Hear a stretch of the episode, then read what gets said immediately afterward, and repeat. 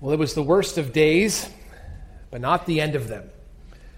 The holy city, the city of David, the Zion of Israel, captured. The year was 586 BC, and God's holy city fell to Babylon. Now, what followed was a chilling, painstaking destruction of Judah. That is the region around Jerusalem. Cities were leveled and citizens deported, and countless others died from execution and starvation and disease.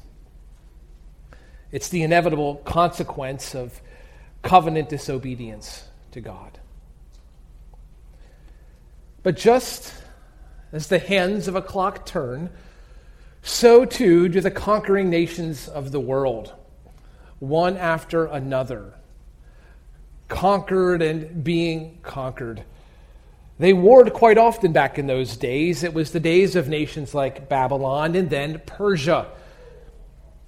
Persia came along and conquered Babylon, the conqueror being conquered, and to the victor we know belong the spoils. Just like that, Babylon no longer rules Judah, but Persia does. Cyrus the Great, an ancient candidate for the Humanitarian of the Year award, if ever there was one, he calls for the return of the Jews to Judah. In fact, they can even load their luggage with all of the loot stolen from the temple by Babylon and take it along with them. No weight limit for checked bags. God used Cyrus to resettle his people. In Isaiah 44, verse 28, God speaks, It is I who says of Cyrus, He is my shepherd, and he will carry out all my desire. And he says of Jerusalem, She will be built, and of the temple, your foundation will be laid. Slowly, exiles return, houses go up, the temple rebuilt Sacrifices begin. These are good days for the nation. They are back in the land. They are back in the city. The temple's bustling with activities, priests performing their duties, religions started. In waves, Jews arrive. Yet there is no promised kingdom. It hasn't arrived. No Messiah, no conquest. In fact, the Persian king still rules. Add to this pests consuming the crops. The poor are oppressed. Many speak ill of God. In a relationship with God, religion resumed. God's people hit a ditch. That early exhilaration, that hope of living for God, it sputtered it smoked, and it came to a rolling stop in the mud along the road. And along came a man named Malachi. Malachi was a prophet of God. It had been some 40 years or so since they last had a prophet, and he'd be the last for the next 400. In fact, the next time one did, he'd be a man named John, just a few pages over. And because he was a prophet, Malachi spoke like a prophet. And that means as we step into this new sermon series this morning, we're going to hear portions that are difficult to hear. And we're going to hear portions that are quite comforting to hear. And we're going to work through the book of Malachi over the next few months because all of it we need to hear. Some this morning may find themselves in a spiritual rut. It's been some time since you've enjoyed a close fellowship with the Lord. Religion, worship has become routine and grown cold. For others, you may one day find yourself in a slump. You may know others who find themselves in a slump today or one day. And unless we learn what causes it, unless we learn what fixes it, there's a real chance that we'll just simply fall away. And I'm not talking about the atheist. I'm talking about the smiling Sunday attender polished on the outside but rusting inside. This must not be true for you, and this must not be true for me. If you would, open up your Bibles to Malachi. What do we do when faith falls stagnant? What do we do when we're stuck in a rut? Well, Malachi begins with God. Any spiritual stall we experience needs to begin with God and with the love of God. That's where Malachi begins. And I want you to see this morning two evidences of God's love for you. God has set his love on you, and God secures you in his love. Chapter 1, verse 1, Malachi begins the oracle of the word of the Lord to Israel through Malachi.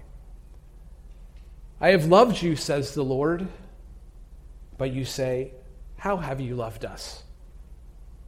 Was not Esau Jacob's brother, declares the Lord? Yet I have loved Jacob, but I have hated Esau. And I have made his mountains a desolation, and appointed his inheritance for the jackals of the wilderness. Though Edom says, We have been beaten down, but we will return and build up the ruins. Thus says the Lord of hosts They may build, but I will tear down. And men will call them the wicked territory, and the people toward whom the Lord is indignant forever. Your eyes will see this, and you will say, The Lord be magnified beyond the border of Israel. Well, this is one of six discourses in Malachi. Some call them disputations. You hear the word dispute. There's a dispute between the people and between their God. Each of these discourses has basically three components. The first is some kind of a charge. God brings a charge, something similar to a charge, but it's in that vein. There's then next uh, a question. God is going to provide the response that Israel would make. This is often marked by words, but you say, or yet you say. In our first discourse this morning, in verse 2, God makes a statement I have loved you. He predicts Israel's response, but you say.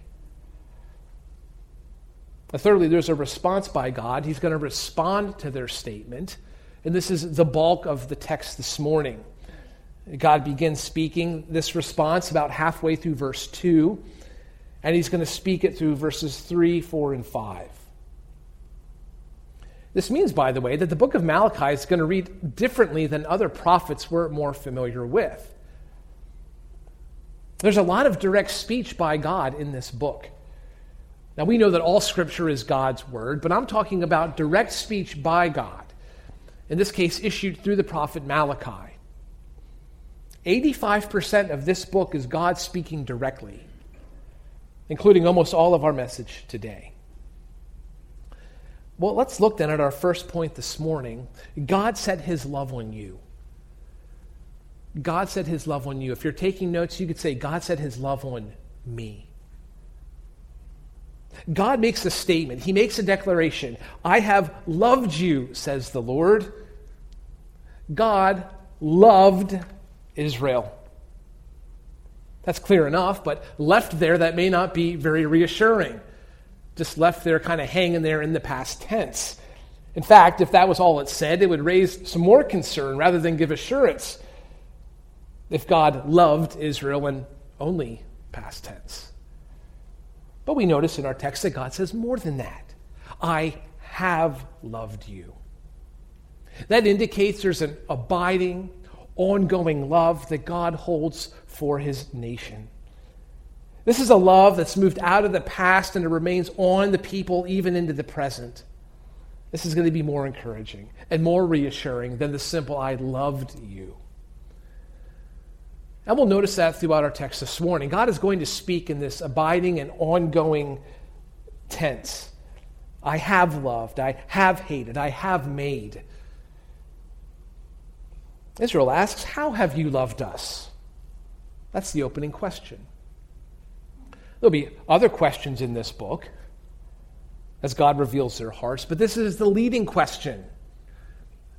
perhaps even a, a tip off onto the leading theme of the book, or a leading theme in the book. Seven times in this book, they're going to ask God, How? As though God must give some kind of accounting for himself. He graciously will, by the way. You heard that in our text this morning. It's quite possible that this question arises out of uh, some kind of cynical and self centered heart. They're looking at the world around them and wondering why things are the way they are or are different. Or it could arise out of a broken heart, a sorrowful heart. They're hurting. The suffering that they experience could really produce either emotion. And based on God's response, it seems as though they forgot what God did that he brought them back from Babylon, and that he rebuilt the temple, that he set his love on their fathers. He'll give some concrete evidence of that in just a moment. But let's pause here for a moment and, and let me simply ask you how has God loved you? How do you answer that this morning? Like Israel, you may need to look around and see ways that God's loved you. Like Israel, you may need to recall your deliverance. Like Israel, you may need to ignore what you don't have and remember what you do. How has God loved you?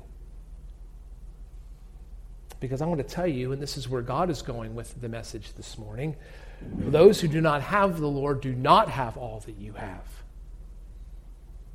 Believer, you are loved by God, period. And if you're writing that down, if you're taking notes, you can write that down. You can write in all caps the word period.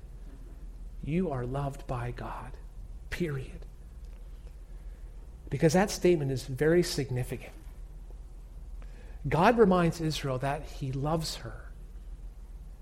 And in this last book of the Old Testament, he's going to take her all the way back to the first book to show her. Was not Esau Jacob's brother, declares the Lord? Yet I have loved Jacob, and I have hated Esau. And I have made his mountains a desolation and appointed his inheritance for the jackals of the wilderness. Here we learn how God has loved Israel.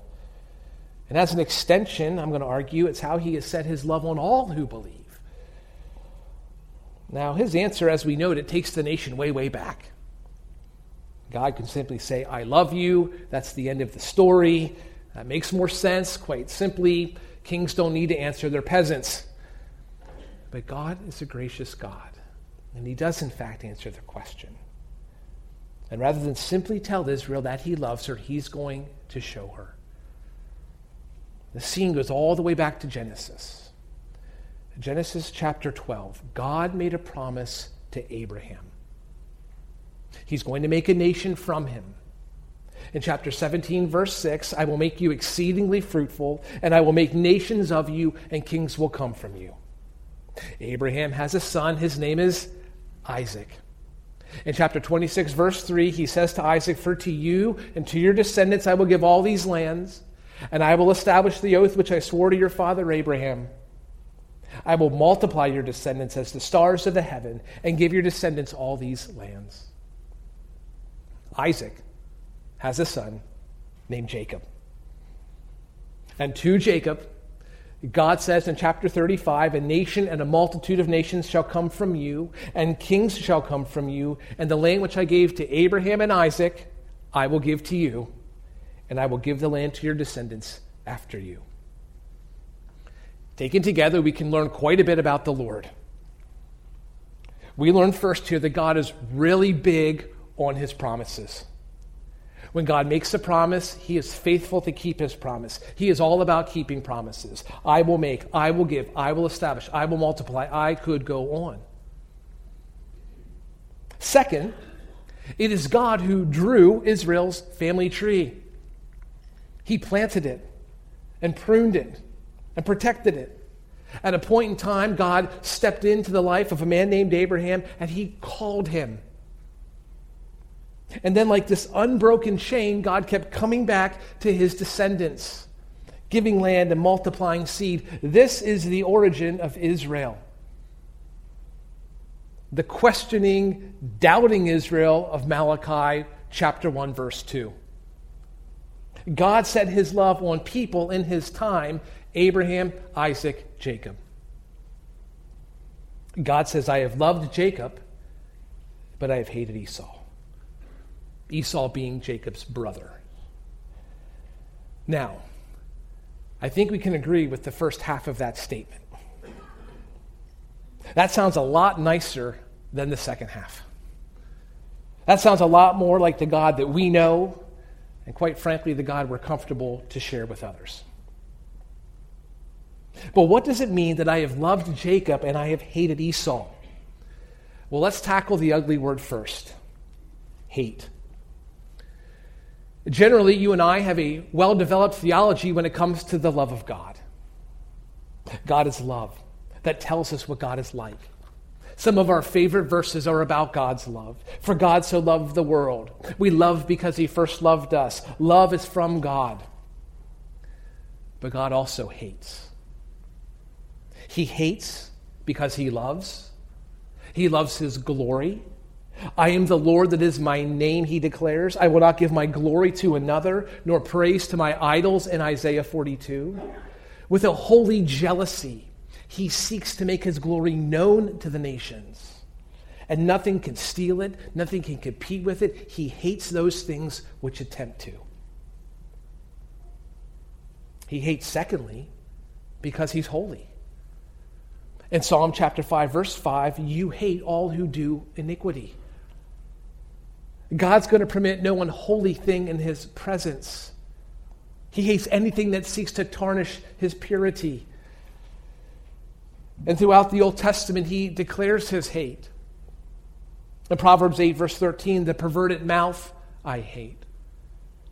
In Isaiah chapter 1, verse 14, I hate your new moon festivals and your appointed feasts. In Hosea 9:15, all their evil is at Gilgal, the name of a city. Indeed, I came to hate them there. The point I want to make here is that to know God is to know him as a God who loves and a God who hates. And I'm not saying this morning that God hates everything the same way any more than God loves everything the same way. Uh, surely God loves his sons and daughters in a way that's different than how he loves the beautiful fir tree, as majestic as it is. To interpret the statement of verse 2, we need to go back to Genesis, to when we first meet Jacob and Esau. Where is that? Is it in the ultrasound room? No. Do you meet these two at the reveal party? No. Do you meet these two for the first time in the delivery room? Not even there. We go back further than that to the nine months preceding their birth. In Genesis chapter 25, verse 22, the children struggled together within her, within Rebekah. And she said, If this is so, why am I in this condition? So she went to inquire of the Lord. This is no normal pregnancy. She's suffering. She's struggling with these twins, these boys, wrestling in her womb. That's not even a, a, a, good word for it. The word for struggle is used of a violent collision. Uh, you men are about to get into the book of Judges in your small groups, and in, in chapter 9, there's a king named Abimelech. He's going to get hit in the head with a millstone. That's the same word used as the struggle in her womb. I mean, we're talking roundhouse level blows Esau and Jacob. And God answers her prayer. This is a clue to the meaning of our passage this morning. Two nations are in your womb, and two peoples will be separated from your body. And one people will be stronger than the other, and the older will serve the younger. Now, listen, I'm going to draw four conclusions from that. And I want you to pick out which one is wrong. In that verse, there's two people, Jacob and Esau. These two people are born. In this verse, two nations will come from two people. It's going to be Israel from Jacob and Edom from Esau. In this verse, The younger will be stronger. It's going to be a reversal of the norms of the time. The older will serve the younger. And in this verse, God learned what, he's, what Jacob and Esau will one day do. That is not true. God doesn't learn. God is omniscient. God knows all things. Our God doesn't learn, our God ordains. That is what God does. God knows all things. Paul is going to give us a behind the scenes commentary on what's happening in this passage in Romans chapter 9, verse 11. For though the twins had not yet been born and had not done anything good or bad, so that God's purpose according to his choice would stand, not because of works, but because of him who calls, it was said to her, The older will serve the younger, just as it is written, Jacob I have loved, but Esau I have hated. We're getting closer. What does it mean then when the Bible says, I have loved Jacob and I have hated Esau? Is this speaking in terms of pure emotion as we might use the words today? I think there's more at play here than that. Just to be clear, I'm not saying that there's no emotion involved from God. In Isaiah chapter 49, verse 15, God says, Can a woman forget her nursing child and have no compassion on the son of her womb? Even these may forget, but I will not forget you. Behold, I've inscribed you on the palms of my hands. What a profound expression of love by God for his people. There's something almost poetic about that. He experiences emotions, but he experiences them perfectly, including a love for his people. Yet, the love and hate of Malachi 1, I don't think it's strictly a statement of emotions. Is God actually speaking of the nations here? I mean, after all, we heard nations like Edom, we know Israel's a nation. And I think that God is speaking of the nations. We pick that up. It's a clue here in verse 3. God's making the mountains of Esau a desolation. In verse 4, he speaks of a territory it's almost as though the change from Esau to Edom happens pretty seamlessly in this passage. And the same is true for Jacob. And going back into Genesis again, so certain was God that he would make a nation from Jacob, he just went ahead and renamed him Israel. But the text doesn't say, I have loved Israel, but I have hated Edom. No, it begins with personal names, with individuals in the womb in fact, Paul in Romans 9:11, which we read, he uses only personal names. God speaks of love and hate toward individuals and then the nations that come from them. Well, how about a different way of understanding this? Maybe it's a contrast. Maybe this is Malachi communicating that compared to the love that God has for Jacob, it's almost as though he hates Esau. I don't think that's a good interpretation either. In verse 3, God made the mountains of Esau a desolation. In verse 4, to the efforts of Edom to rebuild, God says, I will tear down. At the end, they're described as the people toward whom the Lord is indignant forever. It's not as though God loves Esau less. He actually treated Jacob with love and Esau with hate and those nations that came from them. So then, when we read this passage, when we consider this account, we need to keep in mind what happened back in Genesis in the account we read, and how Paul interprets it and understands it over in Romans chapter 9. We have a love here that chose. God sovereignly chose Jacob for a unique relationship, not Esau. And this is just as God did with Jacob's father, Isaac, not Ishmael. And just as he did with his grandfather Abraham, not Nahor and Haran, not his brothers.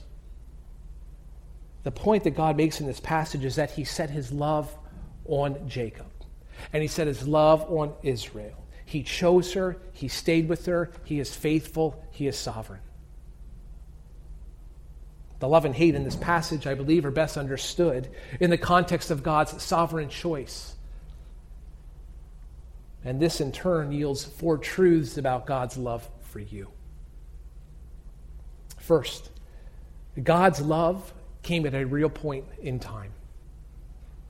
Abraham, going back to him, he lived as a pagan in a culture that was idolatrous. He lived with his idols, he had his popular religion. He lived a pretty normal life. I mean, we learn in Genesis that he was a, a husband, he had a wife, he had brothers, he had a dad, and then God appears to him.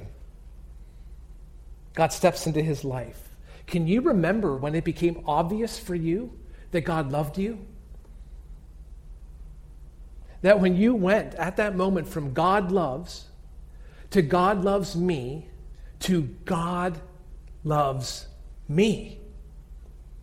That's a big moment. God loves you, and God's loved you at a point in time. This is a real event for you in the past. It's continuing on into the present, and it's going to go on into the future, into all of eternity, that God loves you. Secondly, God loved you before you existed. In Romans 9:11, God chose Jacob, not Esau, and he did it before they were born. When they were born, they were twins, seemingly alike, cute and cuddly and combative. Esau, by the way, came first. He's followed by Jacob, and the text tells us that Jacob is clutching at his heel. Rebecca, no doubt, watching this unfold, realizing what was taking place in her womb.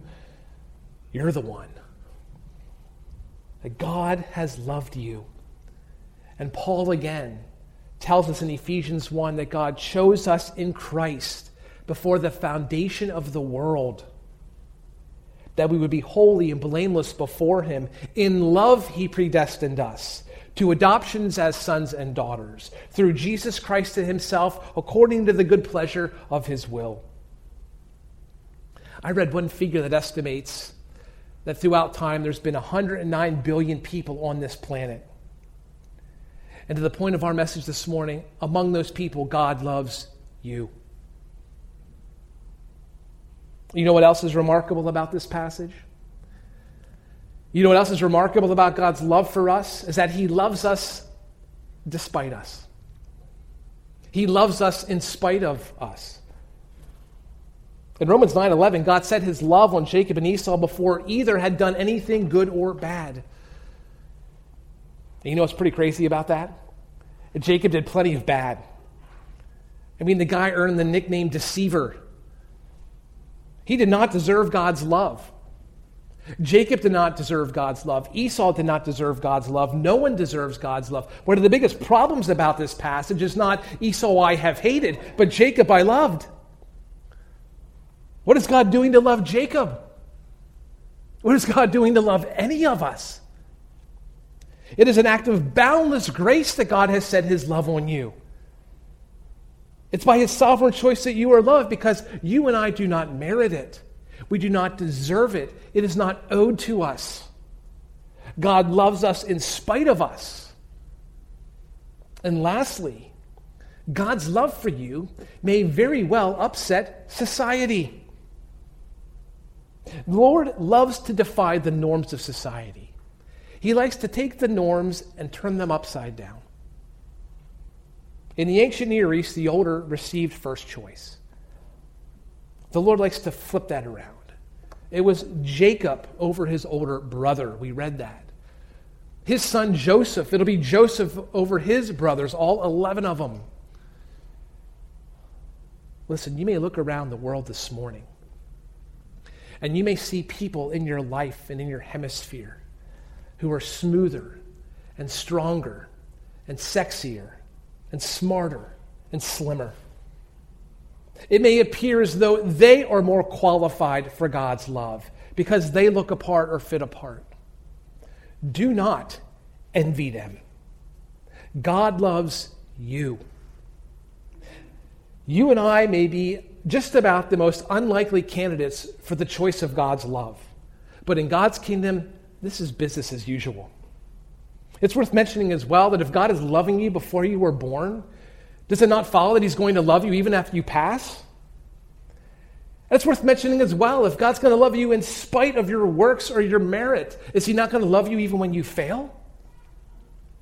This passage teaches us that God has set His love on you. I want us to see, secondly, how God's going to then secure you in that love. And that's where we go with this passage. We're going to see how God treats those that come from Jacob and those that come from Esau.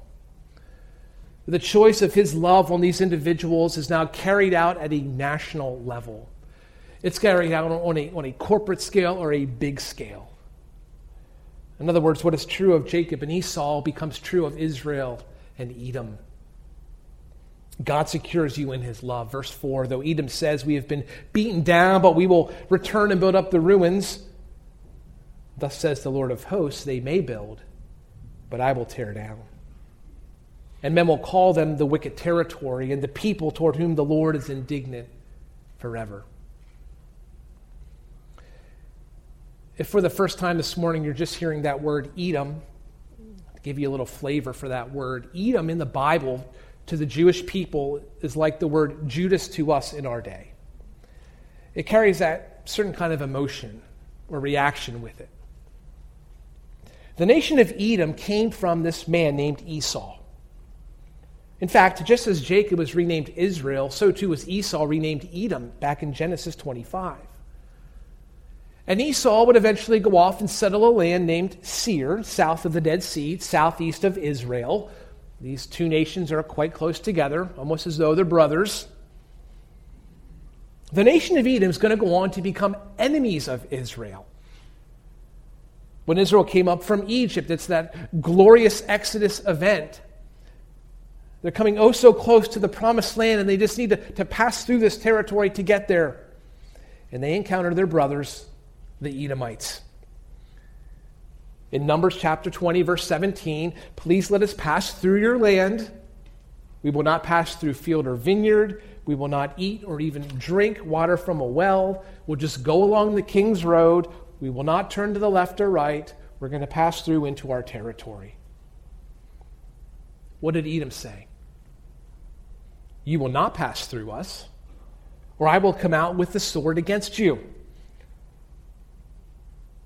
Later, King David's going to come along and conquer the region. Edom will go on to remain a menace, a thorn to Israel. In fact, when Jerusalem fell to the Babylonians, that's where we began our time this morning, Edom remained quite, um, quite a, a cheering section. There were captives in Babylon who reflected on this event when Jerusalem fell, and there's Babylon and there's Edom. In Psalm 137, the fury of Israel at this is recorded.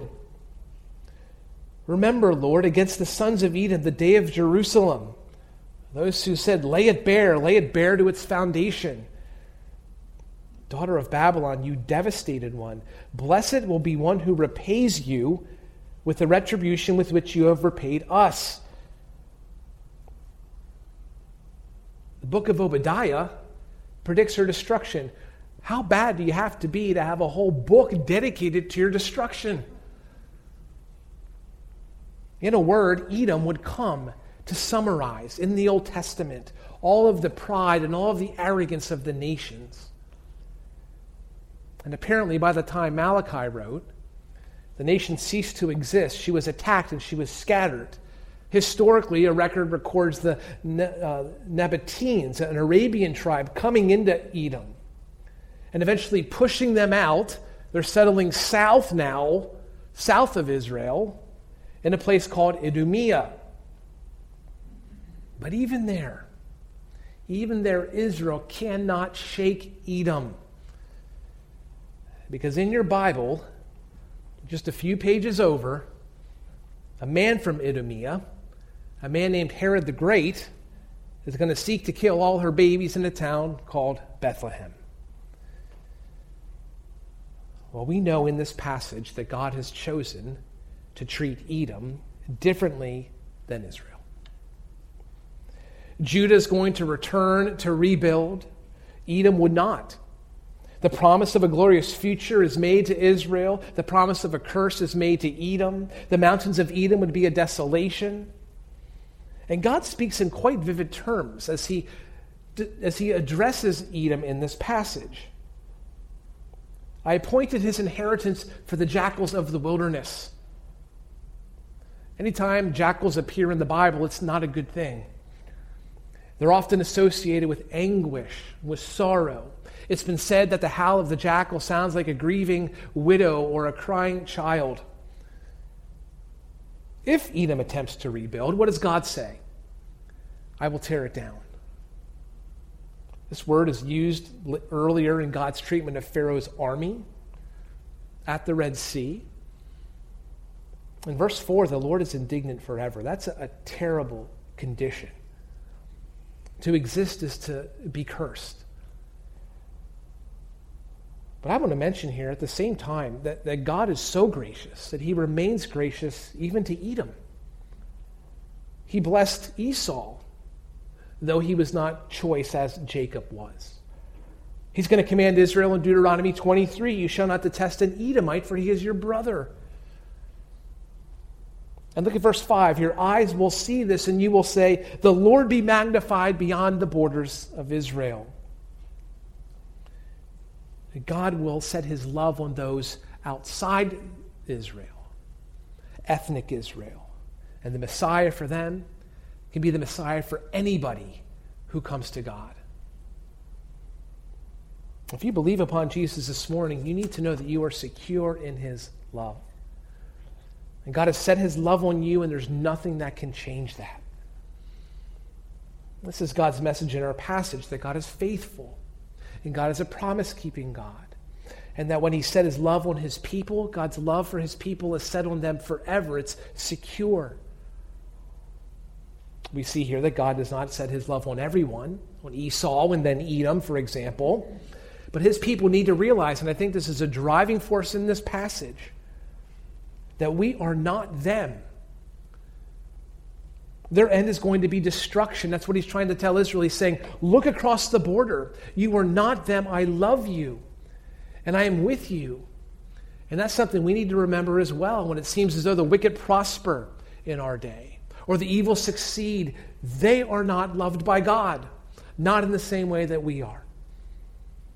And when we find ourselves in a spiritual slump, as the people in Malachi's day were, we need to remember the love of God. It is so complex, we can study this topic forever, but it's so simple that we can leave here with that knowledge this morning. He set his love on you a long, long time ago. And this was clearly confirmed when he introduced you to Jesus Christ. If we ask God today, How have you loved us? I imagine he might respond with something we already know that he demonstrates his own love for us in this that while yet we were sinners, Christ died for us. This is a love that is based not on our performance, that's too erratic. It's based not on our feelings, they're going to lie. It's based not on our religion, our outward motions don't ever guarantee vitality. This is a love based on Jesus Christ.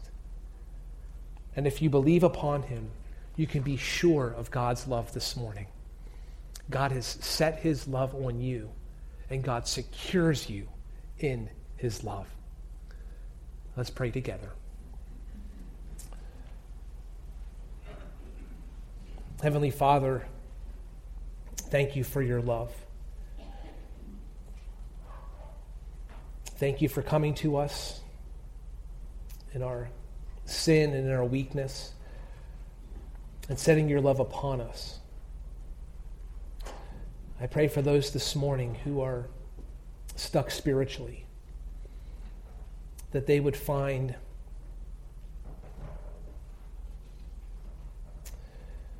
a renewed experience of your love today. I pray that you would meet us where we are when we struggle. And we would remember that you love us and that, you are sec- that we are secure in your love. May this truth be the foundation that we build on in the Sundays to come. It's in Jesus' name that we pray. Amen.